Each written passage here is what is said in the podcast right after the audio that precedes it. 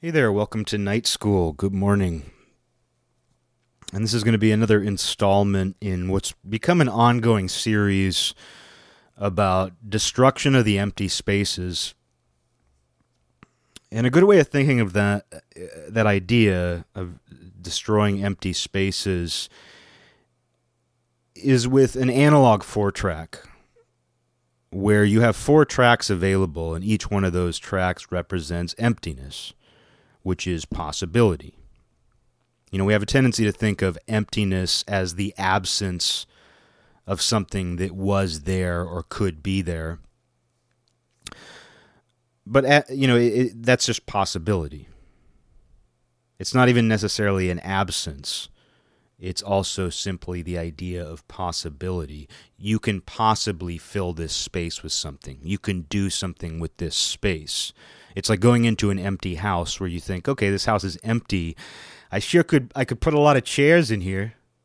Oh, look at this empty room. Look at all the chairs I could fit in. You can think of it that way. And somebody else could think, oh, I could fit a lot of tables in here. Somebody else says, uh, I wouldn't fill this room with anything. I, I like to sit on the floor. You know, it, it really depends on what you think, but most people are going to go into an empty room of a house and think, I sure could do something with this. I could put some things in here. And it's the same thing with, you know, a recording device with a multi track, where if those tracks are available, you're going to think, I'm going to do something with those. And in some cases, it's obvious what you would do. If you're recording a band, there are certain instruments you want to fit. Even if you're doing experimental music, electronic music, you're going to think about additional layers. Very few people are going to look at a four track and think, everything I want to do with this thing, I can do with one track. everything I want to do with this thing, I can do with one track. You know, very few people are going to look at it that way. They're going to think about how they can use every track on that four track. And with a four track, you probably will. You know, in most cases, depending on the sort of music you're playing, chances are you are going to need all four of those tracks. Not that you always do, but chances are that you will. Um, but then when you get into a, expanding the number of tracks, like let's say you buy an eight track, you know, it, it doubles. And whereas before, when you were recording with a four track, you might have been thinking, if I only had that one extra track, if I could only get a five track, which would be cool. It'd be cool if you could upgrade your multi track recording device in increments of one. Like, yeah, you know, I, am just, this, this four track is way too limiting for me. So I went down to the music store and I got a five track. Uh, I've had this for i I've had this five track for six months, and you know I'm just thinking I need a sixth track. Although I have seen six tracks before. I've seen devices that had six uh, six sliders on them. I have seen that, although they're not as common. Usually it goes from four to eight, but it would be cool if you could upgrade in increments of one. Just get what you need. It's like a you can only record what you absolutely need at any given time, and then you have to upgrade. But when you get an 8 track, let's say you go from a 4 track to an 8 track, even if you were thinking before, man, I wish I, I you know, I wish I, I had a fifth track. I wish, hey Santa, hey Santy, uh, this year for Christmas, Daddy wants a fifth track to record onto. Uh, you know, even if it's just a fifth track you've been wanting all the time, now that you have an eight track, you're going to see these three other empty spaces and think, I have to destroy those. I have to destroy those empty spaces with something. And you might very well come up with great ideas. You might decide that you're going to. The music you start deciding to uh, compose it might gain complexity because you're now thinking with those extra tracks in mind. It might actually help your creative process to know that you now have more options when it comes to recording your ideas. You know, it can be great. I mean, at no point during this do I want to be like, you shouldn't have more options. You know, at no point do I want to come across like I'm saying that, but it is interesting how here this empty space existed before you had eight tracks. There was always an empty space to what you did. Even though you maxed out the four track, even though you filled every track in the four track up, you know, there was still this empty space because you knew that there were other things that you could potentially add. And in your mind at that time, there was one empty space, a fifth track that you couldn't use, you you couldn't uh, record onto because it didn't exist on your four track. But then now that you have an eight track, there's no longer this one empty space that's in your mind. You now have you now have four. And even if your intention was only to fill one of those up, there's a part of you that's going to think, well, why let those tracks go to waste? Why let the sixth, seventh, and eighth tracks go to waste? Why don't I use them? Yeah, you know what? These vocals could use a little uh, background vocal. They could use a little, a little bit of that. Oh, we could use a little more keyboards. You know what? Yeah, we could use another layer of keyboards. We could use just we could, we, we could just you know turn the mic on and uh, stick it out the window to give it some uh, metropolitan ambience. I like when I listen to music. I like to feel like I'm walking around in a in a city. So we could have the sound of cars driving by and uh, the mailman uh, dropping off the mail. You know, we could have all those sounds too because we got a track for it. We got to use this track somehow you, know, you start to get into that mindset where it's like, well, there's this empty track. I might as well use it for something. And that can be a pitfall for some people. You know, when people get into that mindset that I have to use this now, that can easily take someone's creativity down a notch because they're no longer focused on they're no they're no longer trying to represent this this idea that came from within they're now just trying to decorate it. And decoration can be wonderful. It's like I'm not saying you shouldn't add more to something, but it just it can be a, a trap for people. I, I think where they suddenly have more options available and they feel they have to use them. It's like somebody who has more gear, for that matter.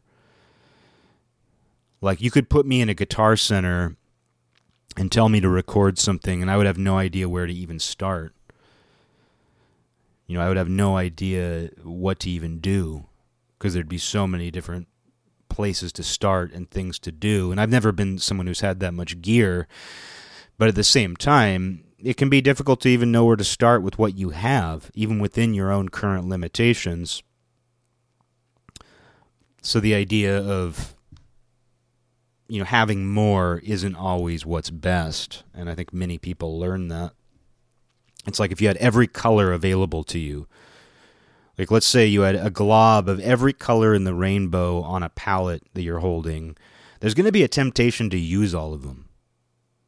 If you have every color on your paint palette, you're going to have some desire to give each color a little touch, even if you don't need it, even if what you're painting doesn't require that shade of yellow because that shade of yellow is there and available, you might be like, well, I could just put a little bit right here. And that could be great. You could end up with something that's, you know, that transcends that. That transcends whatever it was you were working on by adding those extra colors in. But it could just be a bunch of unnecessary bullshit. It could be a totally unnecessary exercise. And I'm running into an issue myself with drawing where I used to be more than comfortable not filling in the background. I used to make a lot more drawings that would have either a figure or an object, and there'd be a bunch of white space. You know, I didn't feel the need to draw in a background or fill in the background for everything I did. And at some point, I started doing that. And while sometimes it's the right decision and it comes out great, it comes out the way I want it, it also takes a lot longer it's not very satisfying or rewarding. Again, sometimes I feel that it's necessary. So I'm glad that I do it. But there are many times where I just think like why did I suddenly decide I had to do this every single time I draw something? And I mean, I think the same logic applies to like, why do I have to use every color that's available to me? Why do I have to record something onto every track of the eight track? Or if we're talking digital technology now, I have an infinite number of tracks I can record onto. And I don't think it's a coincidence that new music suffers for that. You know, because sometimes I, when I hear new music, it's not just me being an old man, but I'll hear just the production of new music, and to me, it just sounds thin. And not thin as in quiet, because it's very loud and it's very forceful. It's compressed in such a way that it is loud and forceful, but it sounds very thin to me. And that's one of the byproducts of having too many tracks on a recording is that each track then becomes thinner. If you've ever recorded just a solid sound into one track of a multi-track, it's incredibly loud and incredibly forceful. I keep using those words, loud and forceful. But it is. It's it's very distinct and it fills up the entire you know, it, it fills up the entire spectrum. You know, you can hear everything. But then if you add in another sound, you notice that that first sound is a little bit diminished. And that's one of the great things about recording. That's one of the great things about music is that the way sounds interact creates another sound almost in between them. Like before I knew how music was played, I used to hear all kinds of things in the music that weren't there and what I was hearing was the interaction of the frequencies of the different instruments or layers. They interact to create other sounds in the mix. It's that sort of magic, it's that sort of alchemy of music. But uh, you also have to keep that in mind that the sounds are going to not only impact what you hear in terms of the way frequencies mesh together, but they're also going to impact the strength of each individual sound. And uh, that's just something to consider is that it, becomes thinner. But you can create this expectation that now that I have this option available to record to eight tracks, that I have to record to eight tracks. I have to come up with something to fill that space with. And we see it with graffiti, or as I call it, vandalism. Uh, but we see it with graffiti where when someone decides that they are the type of kid who goes around with a spray can everywhere, they start to see every space as a potential platform for their vandalism. And uh, I don't like any graffiti personally. I understand the art. You know, I love it when old people try to sound cool and they're like, Did you know uh, graffiti's an art form? Do you know that uh, this this thing called hip hop culture and graffiti's an art form as part of hip hop culture? Oh, did you know rap is music? Did you know that rap is actually a form of music? You know, sometimes you hear old people kind of try to stay relevant and say things like that, and it's like, of course, that's all true. Of course, there's graffiti that is worlds beyond anything I could ever do artistically in terms of skill but I don't even like good graffiti. I don't like that aesthetic. I don't like going to a place and seeing even good graffiti. And not that I feel that people shouldn't do it. Not that I feel that I should be the tyrant who stops them. But I don't care what kind of graffiti I see. It's just not an aesthetic I like. And every once in a while it does look good. Like I think graffiti looks good in a bad guy hideout. Like if, if a bunch of bad guys have a headquarters in a garage somewhere, a gang, I think it's cool if they have graffiti on the walls. You know, I think certain alleyways, you know, there's a grittiness, there's something impressive. You know, when you see footage of, you know, New York subways in the 80s when they were crime ridden, it makes sense to see a bunch of graffiti down there. There's some places where graffiti does make sense. But even if I see graffiti that is well done in terms of skill, I'm not drawn to it, and I'd rather have it not be there. Because I'm also a fan of natural urban decay. I like the way buildings look as they fall apart. If you've ever ever been to a factory, an abandoned factory, it's like going to a castle. It's like seeing an abandoned castle. And you'll of course find graffiti there. And it's like, would you want to go to an abandoned castle and find graffiti? Do you want to go to some abandoned European castle and have it covered in graffiti? No. And I feel the same way about abandoned metropolitan buildings. I feel the same way about fact abandoned factories. I'd rather see them decay as they are than have them covered in crap, especially a bunch of colors. You know, like oh, we this needs a big yellow uh, bubble letter. Oh, you know? This this needs that guy. You know, we need that guy Nugs to come spray paint his tag name here. Oh yeah, he's an artist, and he goes by the name Nugs, and he spray paints his name on everything. You'll go to a rest stop on the highway, and you'll see that Nugs wrote his name on the urinal there. Oh, you found some abandoned rural bridge down at the county in the the uh, on the county line.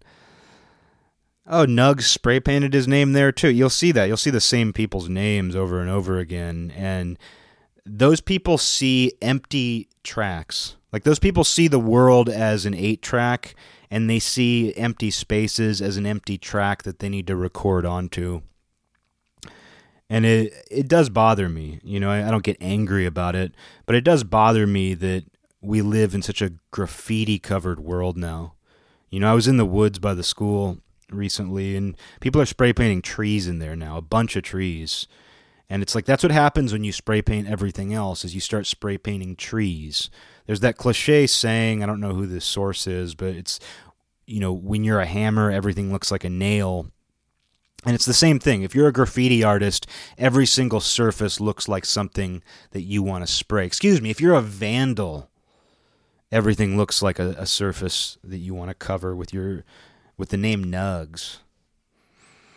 You want to write Nugs on that. Um, it's true that they start to see every surface, and then when you run out of other surfaces, guess what? It's a tree. And that's why they're not that much different from litterers. That's why when I see graffiti, it gives me the same feeling I get when I see litter. And, like, yeah, obviously, littering doesn't have some sort of artistic component. Like you don't see litterers and think like, oh, well, that one is talented at least. You know, with graffiti, yeah, you will see graffiti where you're like, well, that person is talented.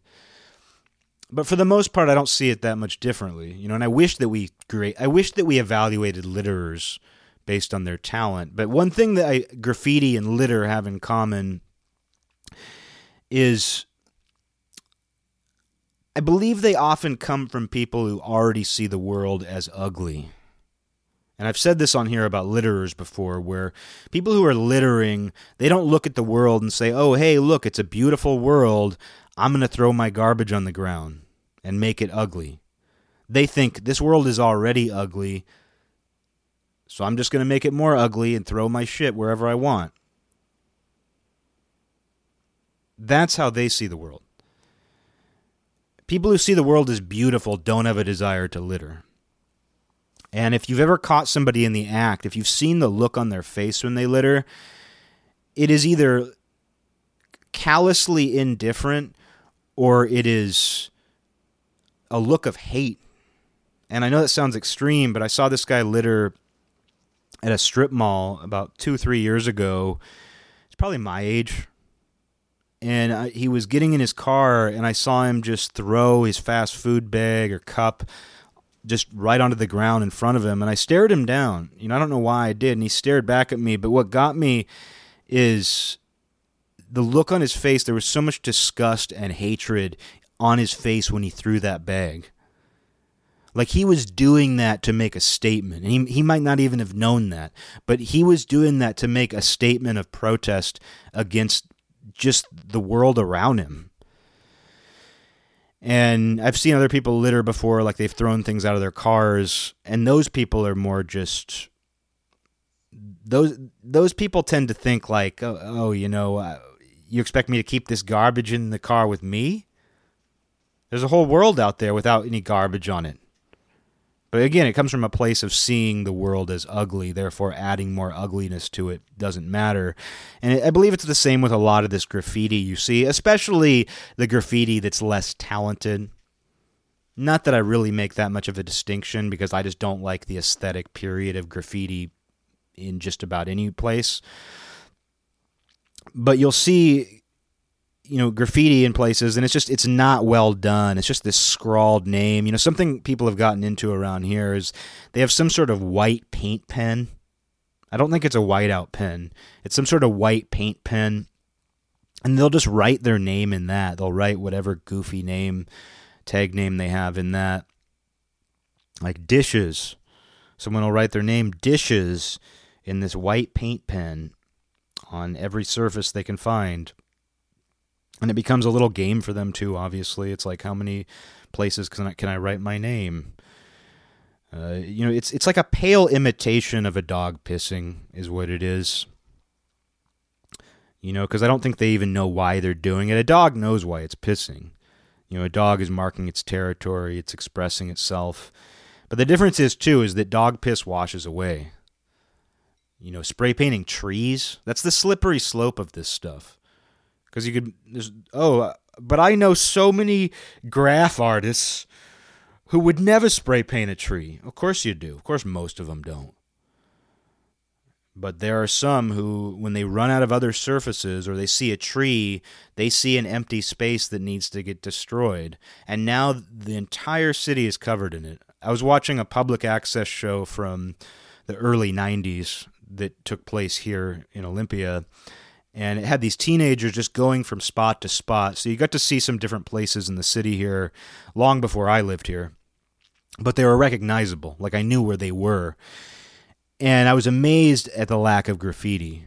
And this is where I do become an old man, where it's like I, I, I was just amazed at the lack of graffiti. I was, though. I was genuinely amazed at the lack of graffiti and what has led to the massive increase in it. Why do we have so much graffiti in this town all over now? And I mean, part of that is so called hip hop culture you know, part of that is uh, multiple generations of kids now have grown up with that sort of aesthetic being popular. And then also, it again gets back to the idea of kids' desire to have street credibility. Like the kids I knew in junior high who were into graffiti and that kind of thing, the vandals I knew back then, they were trying to prove something. They were trying to prove that, first of all, they're breaking the law in a fairly soft way but it's like they wanted to communicate that they had some kind of street credibility too. Um, it's it's the same reason why kids become punks, or they start acting like gangsters. You know, it's the same reason, and and it's not a surprise that both of those people spray paint. You know, when you think about kids who become, uh, they discover anarchy at age fourteen, and so what do they do? They spray paint anarchist bullshit People get into hip hop and rap. They want to be little gangsters. What do they do? They spray paint a bunch of bullshit. It's funny how that desire to spray paint things, to mark things, kind of goes along with teenage rebellion in every form it takes, you know. Um, but uh, but yeah, it's it comes from a place though of seeing, like not because I mean like those kids who spray painted the trees yeah, I know they're an exception, but still, like they didn't see those trees and think that those trees are perfect as they are. There is no empty space where those trees stand. They're perfect. They're beautiful. And I mean, I will call few things in this world perfect, but I'll say if there's one thing that could be called perfect in this world, it's trees and the idea that somebody saw those as an empty canvas not even an empty canvas but an empty wall because they they didn't even try to do anything artistic on it they just wrote something they just wrote in just normal letters something you know their tag name or some other crap but it wouldn't have made a difference because if somebody had painted some beautiful graffiti art something that a, a city would pay them to put on a wall you know even if that was on a tree, it would be just as bad. Maybe worse in some ways, because that's something I want to get to. Is like the people who do very well done graffiti, people who are very talented at it, they almost feel like they're giving the world a gift. You know, the person who just writes some like scratchy tag name just for the sake of doing it, at least they're not. At least they don't believe that they're offering the world a gift they're just like i want to put my name on that i want to i want to put my name on that you know their thinking is limited to that. But the person who does something very big and impressive, they're almost like a musician who forces you to listen to their music. Like if you've ever had that friend who, you know, is starting to learn to play acoustic guitar and they're like, I'm going to give you a gift for your birthday. I'm going to play you a song. You know, it's like that sort of idea when it's like Melkor. You know, it's the it's the person who's bringing attention onto themselves. It's the person it's the narcissism of being a creative person. You know, when I say Melkor, if you missed that round of episodes probably a year ago, I was talking about how in the Silmarillion, which is, you know, Tolkien's creation myth for Middle Earth, there's the demigod Melkor, and all the demigods play music together and they're in harmony. And Melkor begins playing his own thing, and he becomes very self centered and narcissistic, and that's essentially what creates evil in the Middle Earth universe. Is this one musician among the demigods basically making himself stand out, falling out of harmony, becoming the center of attention. And in some weird way, all musicians do that. Not everybody, of course, but there's something about, especially people who are early in on that process, they will want to accost you with music. And it's not just the music they play, it's also something where we subject other people to it constantly. And music just has that strange effect where if you love music, it is both the thing you love the most and the thing you hate the most. And to be exposed to something you don't like makes you want it to be turned off immediately. Like you want it off now. You know, if you're watching a bad movie, like this is the big difference between music fans and movie fans and of course there's crossover. But in my experience if you're a big movie fan and you're watching a movie you don't like it might be a waste of time but you also might be able to find something funny about it. You might find some excuse just wanting to see it end maybe. You know very rarely are you watching a movie and you just think i'm going to turn this off now it's so bad that I'm going to turn it off now. You know, very rarely does that happen. But with music, you want it off immediately. Like if you're just browsing music, if you're online checking out new music, if you put something on and you just know you don't like it, you stop listening to it that second. And that's how you feel when somebody else is playing you music you don't like. Like if you've ever been in a friend's car and they put in a CD and it's uh I don't know what, I don't know what. Uh, you you want them to turn it off. You don't think, oh, this is my friend's car and we're listening to his music and that's fine. You know, if it's something you truly can't stand, you can't stand it even in the short term. You want it to be turned off. Music does that to us. And uh, with with that though, you know, it's the, it's the same exact thing when somebody ex- like forces you to listen to their music. It's like a busker. And it's like, yeah, if you're if the only way that you can make a living is to play music on a street corner, if you are in desperate need of money and getting tipped by people, getting getting donations from people on the street, if that's the only way you can make money, I'm not going to take that away from somebody. But there's a lot of people who busk because they think they're adding some kind of atmosphere. It's like, oh, I, I just love going to the big city. There's a guy playing a violin on the street corner. Oh, and this guy's over here playing guitar. Oh, I just I love this atmosphere of this fucking buskers everywhere. You know, I, I just love it. You know, there's, there's some people who, who feel that way. Oh, I'm going to the big city. There's guys playing music on the street. And like I said, if those guys, if they need the money, I'm not going to take that away from them. But there is a certain mindset of people who are like, guess what? I'm giving you a gift today, and it means playing music for you that you didn't ask for. And it's awful. It's awful how much we are subjected to music that we don't want to hear. And how those musicians feel like they're giving people a gift. Like if you've known people in bands, they'll be like, I have the gift for you today. You have the opportunity to come to my show. And it's just like, man, uh, I don't know, but I don't know who this gift is for. Sometimes it's nice to go see somebody perform. Sometimes it's nice to be a good friend, but there's other times where it's just like, man, like, you know, you think you're giving the world a gift, and that's sort of the same mindset as somebody who does very well done graffiti It's like, oh, well, see, uh, it's not just vandalism because I'm very good at what I do. Yeah, but you did it on the side of a building that looked cool as it is. You know, these buildings, they don't need you. They're not empty spaces that you need to destroy. You know, you don't need to put that graffiti there. And then the city, of course, will play that game where they hire graffiti artists to cover a certain wall, and it's their way of seeming hip. It's like, oh, we might be a, a boring metropolitan bureaucracy, but we sure know what the people like, and that's a big wall of graffiti that we pay for.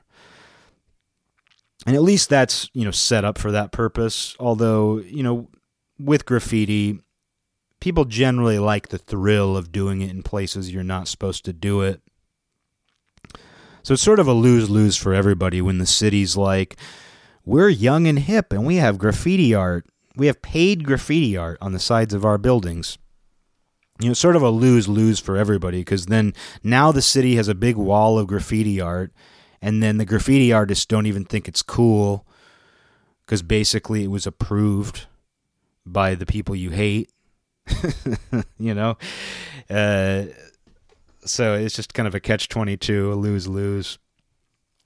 But just that desire to fill the space, you know, it's just, it's, it's something we need to get away from. And I say that as somebody who fills a lot of spaces, who destroys a lot of spaces. You know, it's not like I think everybody should just live in a pod where they uh, can't say anything or hear anything. Because part of life is destroying things. And what you destroy more than any other thing is empty space. And that's totally fine because it's what we have to do.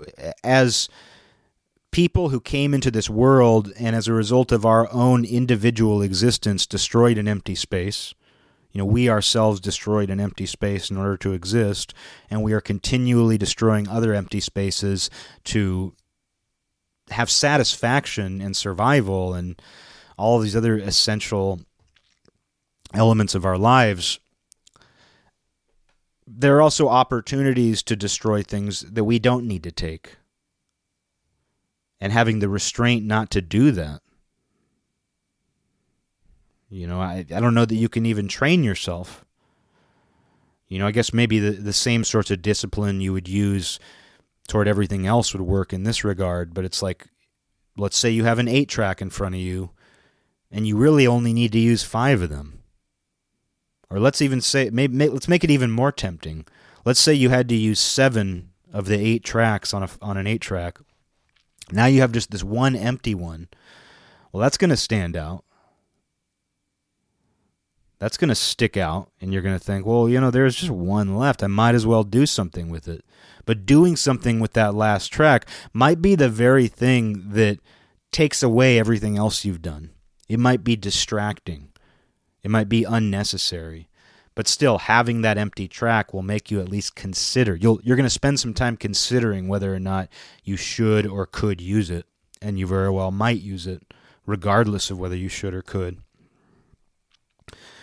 It's, you know, having the restraint to walk by an empty space and not need to write something on it, to not need to carve something. You know, oh, I, I look at there's a little space of wall there. I better write nugs on it. Oh, what did your great grandfather do? Oh, he just wandered around the city spray painting nugs on every space. Oh, he must have been cool. He must have been cool. No, you know, it's it, having the restraint to not do that. Having the restraint not to say something in an empty room just to say something because some people are uncomfortable with that and that's the same it's a variation of this same thing where if you're in a room with people and there's a natural quiet that makes some people very uncomfortable. You know yeah there can be an oppressive silence that doesn't need to happen but sometimes there's just you know the ebb and flow of some of of life leads to silences and some people cannot handle that, so they need to fill that empty space with talking. And good people do this, wonderful people do this. I totally understand why silence is uncomfortable for some people. Because it's not just that they have to listen to themselves, they have to listen to themselves think about why it's silent and why other people are being silent. That's one of the reasons why people are so uncomfortable in a silent room. It's not just because they have to deal with their own thoughts, it's that their own thoughts are concerned with those other people's thoughts. And by breaking the silence, you get those people to hopefully talk. But the person who breaks the silence sometimes doesn't get what they want either. You know, the person who does break that silence in a quiet room will sometimes get no response. You know and so it's in that effect you know it's sort of a failure. You tried to destroy this empty space but the empty space destroyed you. And that's kind of what happens when let's say you are like you know what? I've got all these colors available and this blank canvas so i might as well do something that uses every single color. In a way that's also the empty space destroying you because you thought that you were going to fill that space with something you liked, but you ended up filling it with something unnecessary that maybe you don't even like. you know? Uh, same thing with the 8 track. It's like, oh, there's an empty space on this 8 track. I better use it or I'm going to lose it. I better use this empty. If I don't use this empty eighth track on the multi tracker, I'm going to lose it forever. And then you add something and it's it makes the whole recording stupid. Oh, I'm going to add a background vocal. I'm going to add a background vocal. Ends up being something awful that distracts everybody when they listen to it. you know, the empty space destroys you in that situation. So, and I think that's what I was getting at here all along, you know, in the roundabout way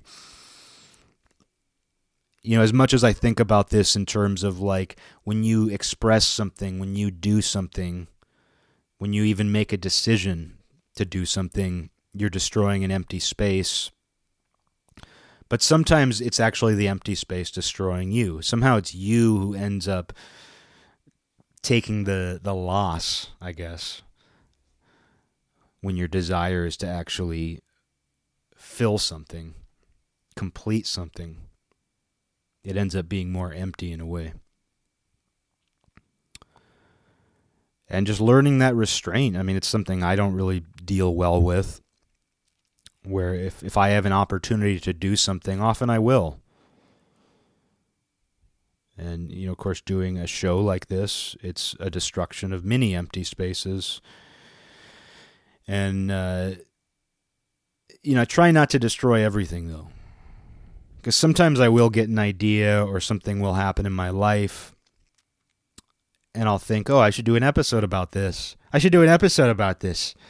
You know, I'll think that because I know that this channel exists. I mean, the fact that I started doing a podcast many years ago created a slot in my mind, and now things fit in that slot in the form of, oh, hey, it's an idea for a podcast, or I should talk about this on my podcast. It's like having that empty track on an eight track. It's like having a blank slate. You know, before I started doing this show, yeah, maybe I would have talked to friends about some of these things. A lot of these things I never would have said to anybody. Uh, this whole thing probably never would have taken shape at all in my brain, honestly. Um, but as soon as I started doing these, I became aware of the fact that I can now use things from my life, from my past, from my random thoughts to talk. And I don't see this show as the emptiness destroying me. Like I might be destroying an empty space by doing this show, but I don't really feel that the emptiness ever destroys me. I think sometimes maybe I do too many of these, sometimes maybe I say too much or I say the wrong thing, all those normal things that come along with self-expression. But I don't feel that this show really takes too big of a bite out of me when I do it. But I'm aware of it. You know, I'm aware, like, I will hold back. Like last week, a guy horribly tailgated me a guy abused me in traffic. He was just completely out of his mind, and I won't go into it here. But I had the thought right after it happened where I was like, I want to talk about this. I want to talk about this on my podcast. You know, I did have that thought, and I decided not to. You know, obviously I'm mentioning it now, but at the time I had this this philosophical take on tailgaters. Just just like I have a, a take on vandalism, or as you call it, graffiti. Just like I have this philosophical take on litterers. Believe it or not, I got a take on tailgaters too. You know, I do though, and uh, I had this initial compulsion to be like, I got to go home and talk about this. I got to go home and talk about that tailgater. And I was like, no, I don't. I don't need to do that. This doesn't need to be a diary. Actually, I make efforts to not make this show too much of a diary. I don't tend to talk too much about current events in my life and that sort of thing. Um, but uh, you know, uh, this doesn't need to be a show that I do based on every little whim I get because it's already pretty whimsical, right? Uh, but anyway, just you you got to learn to have that restraint and be like, I'm not going to do this every time I can, because just because I can doesn't mean I should.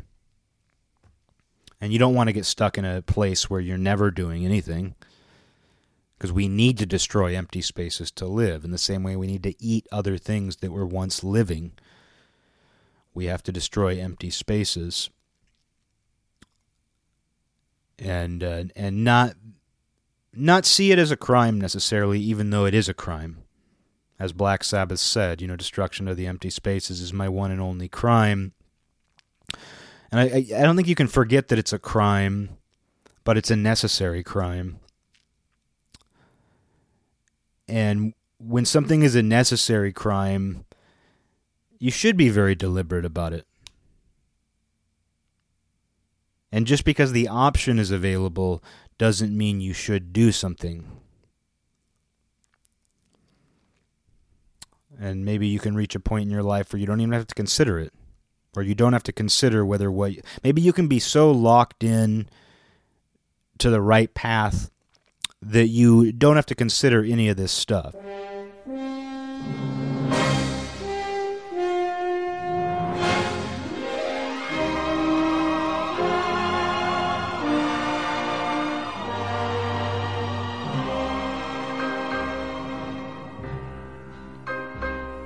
This land mine. God gave this land to me this brave, this golden land to me. And when the morning sun reveals her hills and plains, I see a land where children